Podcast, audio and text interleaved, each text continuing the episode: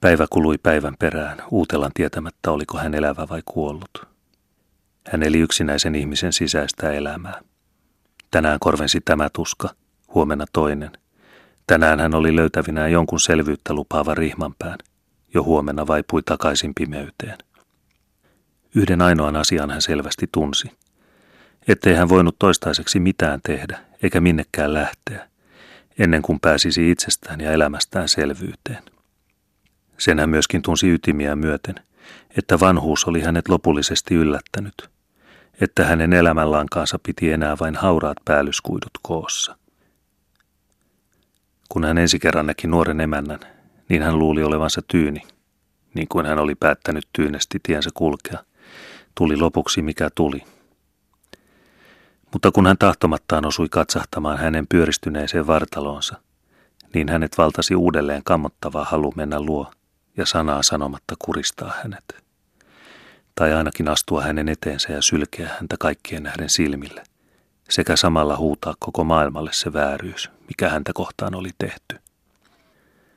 Hänellä oli kuitenkin sen verran malttia, että ennätti ajatella, mihinkä se voisi johtaa. Ja kun hän näki Riitan vaanivan katseen, niin hän koetti hymyillä, vaikka rinnassa yhä kuohui. Hän ymmärsi nyt, että Riitta tuon kaiken arvasi, oli kai arvannut jo aikoja sitten. Silloin hänen ylpeytensä, yhteinen perhe ja hämäläistunteensa nousi uhmaavaa vastarintaan. Kun hän nousi pöydästä, niin hän pakotti itsensä sanomaan ohimennen nuorelle emännälle pari sanaa, jotta sen sai ymmärtää sekä riittää että sitä tietä muut, että tähän ei sivullisen sopinut sormeaan pistää. Mutta sisäisesti häntä inhotti, varsinkin iltasin, kun hän ihmishävyn vuoksi oli pakotettu menemään samaan kamariin Mantan kanssa. Hän tosin ikään kuin ummisti silmänsä kaikelle, makasi erossa, eikä koskaan puhunut kahden kesken mitään, vaan tekeytyi heti nukkuneeksi. Mutta hänestä tuntui niin kuin hänet joka ilta olisi viety kidutuskammioon, ja ensiaikoina hänen piti purra hammasta, pidättyäkseen purkaumasta. Vaan mitään muutakaan hän ei toistaiseksi voinut, vain kitua ja vaieta. Uutela oli monesti koettanut tunkeutua asian ytimeen, tyynesti ja puolueettomasti. Olihan totta, että hän itse oli tähän avioliittoon halunnut, mutta että se olisi ollut Mantalle enemmän kuin kenellekään muulle keskitalon väestä vasten mieltä, siitä hänellä ei ennen ollut aavistustakaan. Nyt oli Hanna kuitenkin tuona onnettomana hetkenä sanonut jotain sen tapaista. Tosin iällä oli eroa, sen hän myönsi. Mutta mitään tavatonta siinä ei ollut, eikä tämä suinkaan ollut ainoa sen laatuinen tapaus. Ja miksei Manta ollut sanonut silloin suoraan? Eikä hän olisi ketään väkisin nainut. Miksei?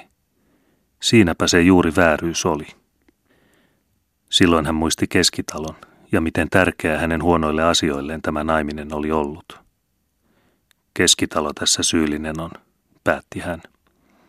Jos hän olisi silloin sanonut kuin mies, minä mielelläni tahtoisin, mutta tytär ei tahdo, niin asia olisi ollut selvä. Sitten ne Savoon pakenemiset ja muut jalkajuonet. Hänen vihansa alkoi kiehua keskitaloa kohtaan. Hän päätti vetää tuon raamattua lukevan ketun kaikesta tilille. Mutta aina silloin tuli Hanna sinisine hätääntyneenne silmineen ja ristiin puristettuine käsineen väliin. Älkää olko isälle vihainen. Isä on niin paljon kärsinyt. Tietysti, sen hän kyllä ymmärsi ja oli nähnytkin. Mutta se konna ei ollut kärsinyt vielä kymmenettä osaakaan siitä, mitä oli ansainnut. Niin kuluivat päivät, uutella voimatta koskaan ottaa päättävää askelta. He ikään kuin välttivät toisiaan, eivätkä katsoneet koskaan toistensa silmiin enemmän ruokapöydässä kuin muulloinkaan. Ja kun he puhuivat, niin se koski ainoastaan käsillä olevaa asiaa tai työtä ja supistui välttämättömiin sanoihin. Heidän välinsä olivat loppuneet. Yksi asia oli Uutelalle selvä, että keskitalon ja koko perheen piti saada kosto, pelottava ja hirmuinen kosto, niin kuin heidän tekonsakin häntä kohtaan oli ollut.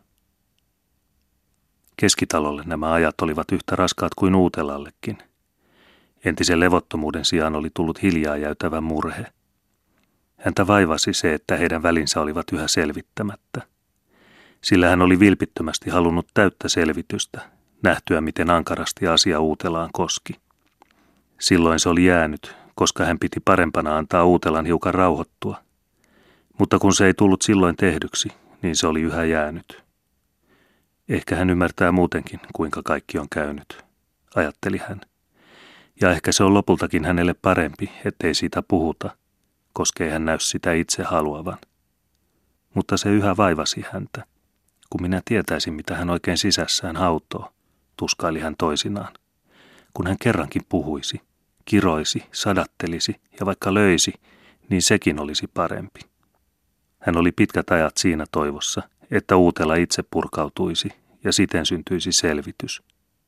Mutta Uutela oli vaiti ja hänen oma kuormansa oli päivästä päivään sama.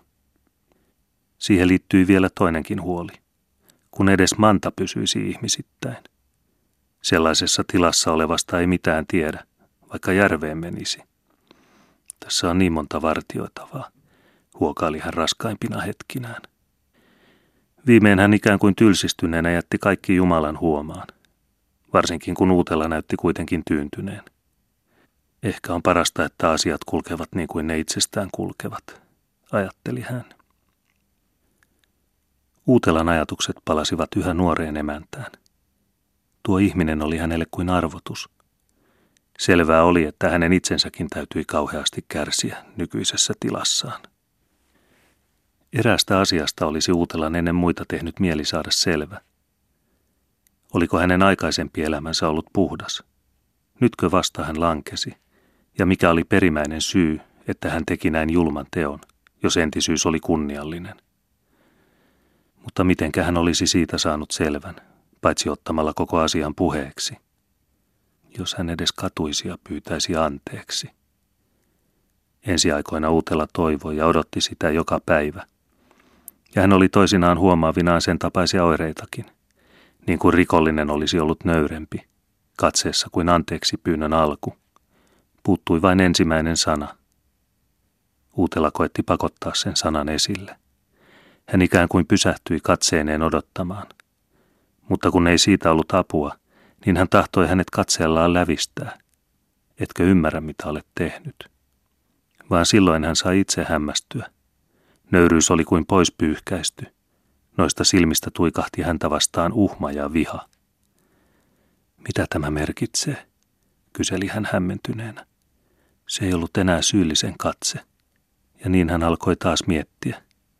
Onko tuolla ihmisellä miehen luonto, semmoinen, ettei salli toisen sekaantua asioihinsa? Ja käsittikö hän nyt tämän naimisen sekaantumiseksi? Ja tahtoi näyttää.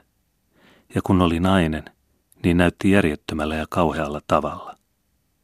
Niin hän kyseli, ja silloin vyyhti alkoi käydä yhä sekavammaksi. Tiesikö kukaan heistä, mitä toiset olivat ajatelleet, tehneet ja tarkoittaneet? Vai kulkivatko he kaikki kuin sumussa, kukin omia teitään, vaikka ulkonaisen elämän puolesta yhteen kuuluvina? Kaikki kärsivät, sen hän näki. Ja tuo muuttopuuha alkoi nyt kuvautua hänelle tavattomana epätoivon tekona – se ikään kuin laudutti hänen katkeruuttaan keskitalolaisia kohtaan, tuo, että he kaikki kärsivät. Heidän varmaan pitäisi puhua keskenään, ajatteli hän, koska he kuitenkin olivat yhteiseen onnettomuuteen sidotut. Mutta kuka aloittaa? Hänelle se oli mahdotonta, niin hän tunsi. Toisten, syyllisten, siinä oli alkutehtävä. Oli kuitenkin yksi, jonka kanssa hän puheli. Uutelan täytyy tunnustaa, että ellei Hannaa olisi ollut ja elleivät he olisi tavallaan kuin yhdessä tätä kuormaa kantaneet, niin hän ei olisi kestänyt. Häntä ensin kovasti hävetti, että paha henki oli saanut hänet silloin niin valtaansa, että hän, vanha mies, oli tuon viattoman tytön edessä puhunut sellaisia kauheuksia. Mutta kun Hanna ensi kertaa sen jälkeen hänet tavatessaan katsoi niin vilpittömästi silmiin ja ikään kuin yhä toisti, kärsikää, kärsikää, Jumala auttaa niin hän ajatteli. Ehkä hän sen ymmärsi. Ja niin heidän välilleen syntyi varma suhde, isän ja tyttären suhde. Tai enemmänkin, niin kuin tuo hento tyttönen olisi tahtonut sovittaa, mitä muut olivat rikkoneet. Kun he tulivat toisiaan vastaan, niin he aina sanoivat ohimenne jotain. Katseilla. He ymmärsivät niin hyvin toistensa katseesta kaikki. Aamuisin he tapasivat tavallisesti ensi kertaa separaattorin ääressä, Uutelan kiertäessä konetta ja Hannan hoitaessa maitoja. Se oli heidän hiljainen puheluhetkensä. Kuinkas tänään on, kysyi Hanna sinisine katseineen nostaessaan maitoa separaattoriin. Paremmin, nyökäytti Uutela kohottautuen koneen kammesta. Ehkä tämä tästä tasaantuu. Niinkö, vastasi tyttö iloisempana. Sitten he jatkoivat keskustelua koko separoimisen ajan. Hänen kanssaan minä voisin puhua asian selväksi, ajatteli Uutela toisinaan. Hän tietää kaikki ja ymmärtää kaikki. Mutta hän ei olisi mistään hinnasta niin tehnyt, eikä särkenyt sitä hiljaista luottamusta, mikä heidän välillään oli. Mutta itse asia pysyi ennallaan. Uutela tunsi itsensä kuin rengiksi, joka huomaa mahdottomaksi enää jatkaa palvelusta, mutta ei kuitenkaan rupea rivosuiseksi, vaan koettaa äänetönnä ja raskasmielisenä raataa vuotensa loppuun. Loppuun. Sepäs oli hänet epätoivon painaa. Milloin tämä loppuu? Ja mikä tämän loppu on? Hän ei jaksanut koskaan ajatella sitä perille saakka. Joskus hän mietti. Jos eroaisin sovinnossa, sanaa sanomatta, jättäisin heille kaikki ja menisin omaa tietäni. Silloin tästä pääsisin ja löytäisin rauhan. Mutta häntä kauhistutti sekin ajatus, se häväistys, minkä hän sillä teolla saattaisi koko hämäläisnimelle ja heille kaikille, kun asia kuitenkin oli tavallaan yhteinen. Niin kuluivat päivät. Aika kulki eteenpäin, vaikka elämä näytti seisahtuneen.